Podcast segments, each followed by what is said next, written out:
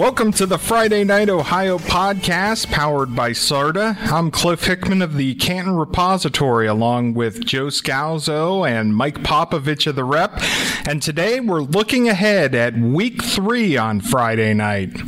We're going to start things off with a look at the Federal League, and Joe Scalzo is going to be handling that for us. How are things looking after mixed results in week two? um, it's it's one of those weeks where you got a little bit of the island of misfit toys on some of these games. Um, Perry's playing, I think, a team from Naperville, Illinois, which is outside Chicago, and and Hoover has Cleveland John Adams, and sometimes you're just trying to fill that last spot before um, before the Federal League schedule begins. I, there are some good games though. I think I think probably the best game in my mind is um, Jackson and Boardman, which is kind of a, old throwback Federal League game. And um, Jackson's coming off a tough loss to Mayfield. You know, this is probably a game with with Perry looming that they really want because um, you're starting to like, you know, you don't want to look too far ahead, but you, you you want to take care of business in the non-conference games because you can't expect to go more than three or three and four and two usually in the federal league each year. Um, so that's a big one. Um, and then you know Green and Louisville. You know Louisville's coming off a huge win over Hoover. That's you know and that's going to be a really tough challenge for Green, but um, gives everybody in the federal league another look at, at what Louisville has to offer because they have some other games looming against Perry and Lake. And then uh, you know McKinley's playing Euclid. You know Euclid's a really storied program. They uh, uh, you know, they beat Jackson pretty good in the playoffs a couple years ago, so that's a nice test for them. And and uh, I, don't think McKinley's actually played Euclid um, before, at least you know, not in a long time. So um, that's a big challenge, and you know they have some stuff to clean up, even though they're two and zero, oh, and um, they're always kind of like looking ahead to that Massillon game. But um, you know that's I, I think that's probably one of the best games of the of the of the night as well. And I think the only other federal league game is is Lake and Copley, and Copley's way down. So um, kind of an interesting mix, but you know I think it's a, a really important week for for the federal league because everybody but Lake next week starts league play. Exactly. It's a big week. And I guess the other question I have for you you brought up the island of misfit toys. Why exactly did Herbie not like making toys? I never understood. There's a lot of questions about that. Like, why is Santa so mean? And, oh, uh, yeah. yeah. And, and why is, uh, why is, uh, Corn- Yukon Cornelius. Why is he like insane? So and the abominable snowman. They they pull his teeth out. I mean, he wasn't a bad guy. He yeah, doing what he was doing. That that movie or that show, like it, when you watch it, it's it's got some strange stuff. So we'll yeah. investigate that in another podcast in its entirety. But right now, we'd like to remind you that the Friday Night Ohio podcast is powered by SARTA. SARTA providing over five thousand rides a day for work. SARTA provides over 2.4 million rides a year. SARTA takes you to work, school, medical appointments, and more. SARTA, where can we take you today? I can tell you where it's going to take us right now. It's taking us over to Mike Popovich, who is uh, looking at some of the IVC games this week. East Canton and Rootstown is one that really stands out to me, Mike. Yeah, this will be uh, the second year these two teams have played. Uh, Rootstown came to East Canton uh, last year and they uh, defeated the Hornets. Um, it's a it's a good game for East Canton to have uh, as they get get set for the IVC season. I mean, I, you know, personally, I'd love to face a good team that would help me get ready for that. And if I can, you know, if I can beat them as well, I mean, that's going to help me down the road as well. Um, it'll be interesting to see how East Canton responds uh, after coming off a loss to, to St. Thomas Aquinas. I still think they're going to really have a good season. They're, I mean, their running game uh, with Nathaniel Suntimer, Jaron Mola, and uh, Turner Turner Glenn Or Turner Glines, the quarterback, as well as a as a big offensive line, should help carry them a long way this season. So uh, yeah, it'll be interesting to see how they match up with uh, Rootstown, uh, really one of the top teams in the uh, Portage Trail Conference. They uh, like East Canton, they've gone to the playoffs for the past couple seasons, and uh, it should be a good matchup.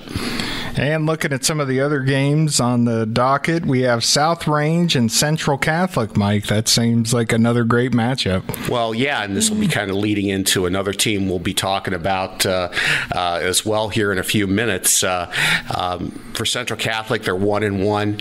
Um, the one thing. Um, you know you want to guard against this week, uh, as well as uh, St. Thomas Aquinas, who will be playing at Claymont.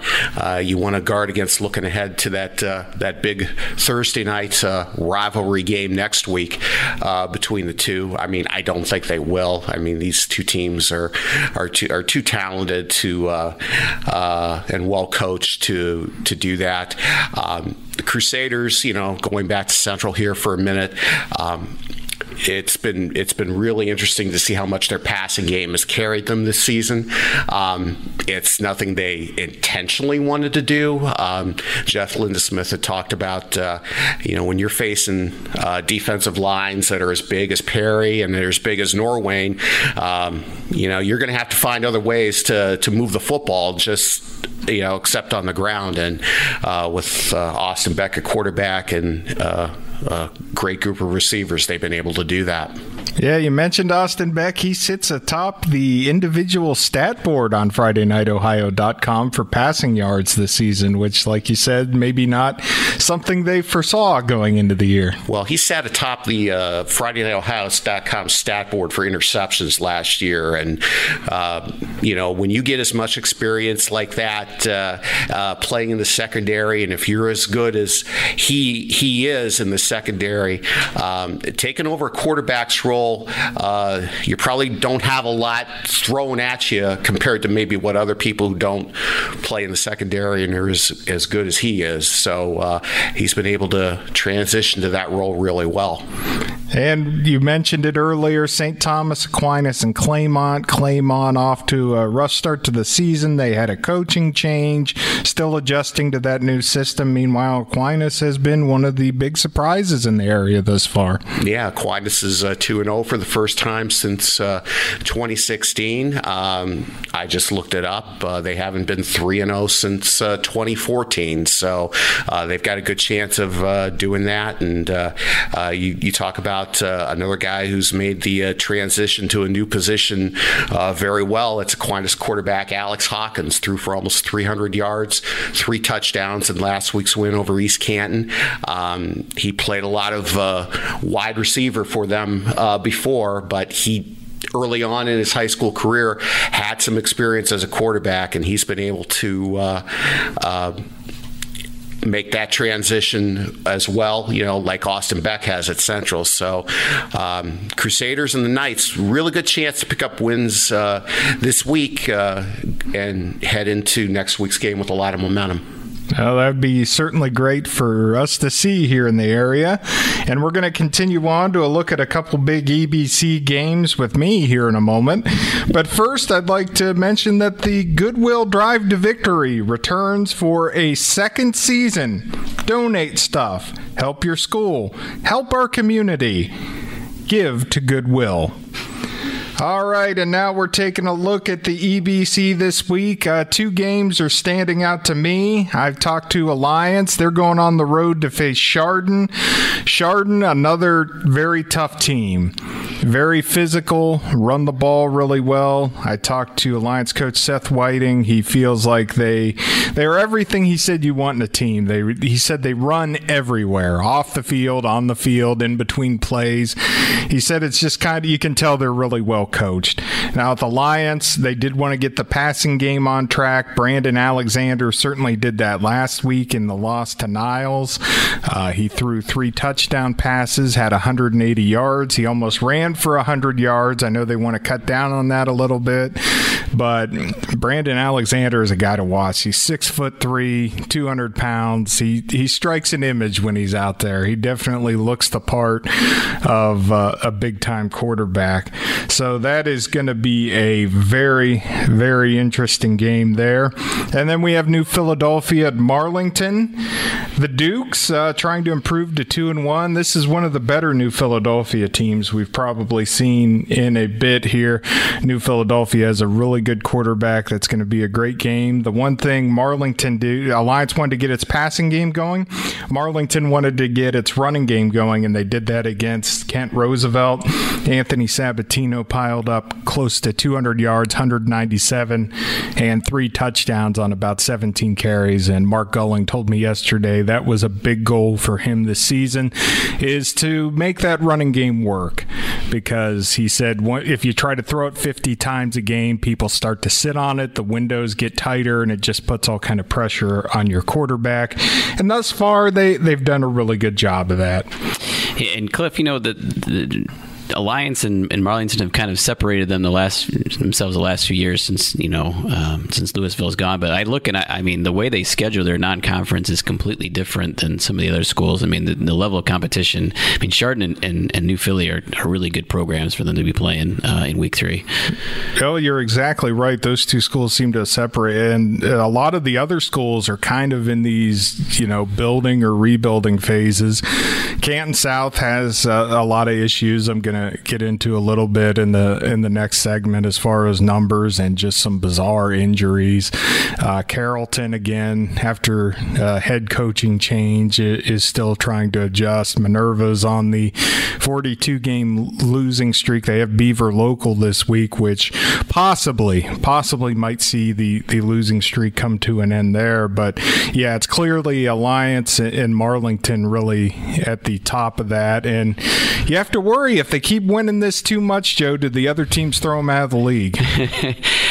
um, you know, I, I, I think you're, you're, starting to see the same issue though. Like, I mean, long term, it's the same thing. Yeah, Louisville. The, it's Alliance is a Division two school now. Whether mm-hmm. it's fair or not is a thing. But again, that's a that's a pretty big school to be in the EBC with Canton South and Carrollton and those type of schools. And I say that jokingly, but you wonder if that issue is going to pop up if the Aviators and Dukes just continue to run away with this thing every year.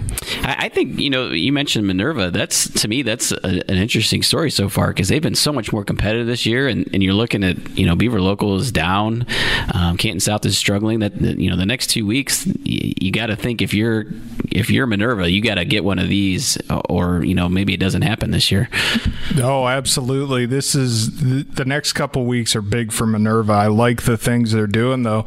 Uh, they they were only down by three points to Sandy Valley at the half last week. They kind of fell in the, apart in the second half, but I mean Sandy Valley's a possible playoff team. To hang in there is pretty impressive, Mike. Well, I I don't know what you guys are doing, but I picked Minerva in the paper this week. I did I, too. I, I can't remember the last time I I did, and you know I can't believe I'm talking about what I pick in the paper because I really. Well, we know you love that, Mike. I really. That's your highlight of the week. Tell us about your process for picking games. Uh, I just go right through it and get on to my work. Then you know, okay. I don't, I don't know if I have a process or whatever. It's just like I don't, I don't know if people really care who I think wins games or not like that. But uh, um, getting off that for a second, no, I, I, I think you know, I think this is a, a, a they're going to break that uh, losing streak sometime this season. I don't know if they're, you know, they may do it this week, you know, they may do it down the road, but, you know, judging, you know, like Joe had talked about, they've been, you know, really competitive their their first two weeks, and uh, you know, it whenever it happens, it just would really be nice to see it happen because.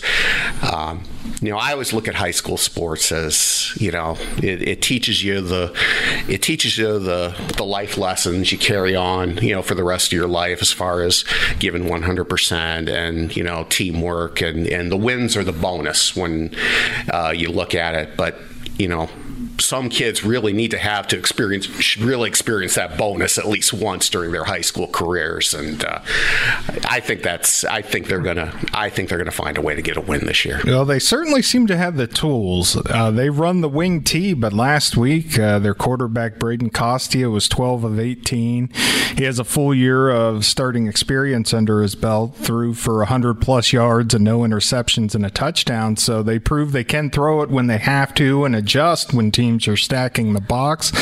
Garrison Markins, everyone I've talked to in the EBC thus far uh, has seemed and beyond pretty impressed with him. He has a lot of speed, a smaller back, so there are some guys that can do some things for Minerva where maybe they haven't had the one or two playmakers they could rely on in the past.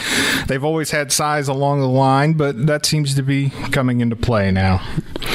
Yeah, I, I, think we're all rooting for him. I think if we're being honest about this, I mean, like Mike, Mike said, you know, you, you, don't have to go undefeated, but you shouldn't have to finish your high school career without winning a game. So. Oh yeah, that's absolutely. I, the, back in the day at Alliance, I know I was on a couple of teams that I think in two years we combined for two wins in the waning days of the Federal League in eighth and ninth grade, and I mean that was tough sledding for. It, yeah. it was it was not fun, and I can't imagine getting the zero. The one almost kind of made it, you know, kind of worth it. And man, going zero, that's got to be just it's really tough. So yeah, I'm definitely pulling for him. You want to see him get that get that win, and hopefully this week maybe.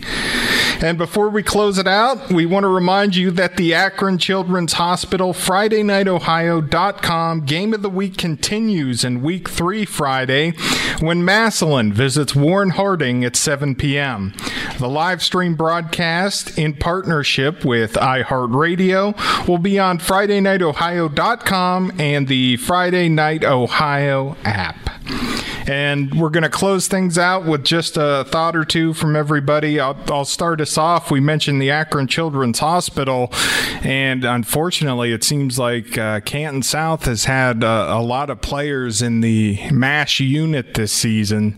It seems to be a weird thing. I was talking to Greg Reed. They had Dakota Fawcett, a sophomore starter for them during the game last week, taken off with a throat injury. He ended up being okay. He said around midnight he got a text saying he was okay, and he's actually been cleared to play this week. Um, they're not sure if he is. Gregory says obviously they want to be very careful with him, but that wasn't the end of the bad news. They've got a flu bug around the team that kept two starters out last week. He said it's hanging around and it's actually moved into the coaching staff. A couple coaches have it, and it's still hanging around. And probably worst of all, one of their starting linemen, Jacob Dugan, a sophomore, he was jogging off the field after practice and fell over. He has a torn Achilles tendon, non contact injury. So it is, you know, you talk about the challenges at a, at a smaller school like Canton South where you don't have many numbers to begin with and just a string of bizarre instances there. So, yeah. Yeah. I mean, I look at, they, I think they started like six and one two years ago. They did. And, and they just had so much momentum. I felt like if they could just get one more win and get in the playoffs, you know, Gregory had a, a, good foundation there, and then they just haven't been able to get those numbers. And you just wonder, like, how much, you know, a little thing like that could have just kind of sparked more interest in kids going out, and then you don't have as many depth problems. I, I know one thing he's talked about is he wants to find a longer term quarterback over the every year. His three years with the team, they've had a new quarterback. The last two years, they've been converted wide receivers, so that's always kind of been a challenge. He said you'd like to get someone in there you can develop and have as a starter so you can build a system for a couple years, but at the same time, with the numbers the way they are, you really can't just force someone into that spot if they're not ready. Yeah. Um, the thing I want to touch on, we haven't got to yet. I mean, is our game of the week is, is Massillon and Warren Harding. Massillon doesn't go on the road very often, so this is a good opportunity for them to play, you know, a road game. Um, Elijah Taylor, the Warren Harding quarterback, I saw him in week one, is terrific. He's as good as anybody, you know, they'll see this year, and and uh, just a good test for them because they haven't really ha- been challenged the way you know the way they, they need to be because their goals are, are way beyond um, just the regular season. And we're going to send it over to Mike Popovich. Mike, is there anything else you're keeping an eye on this week?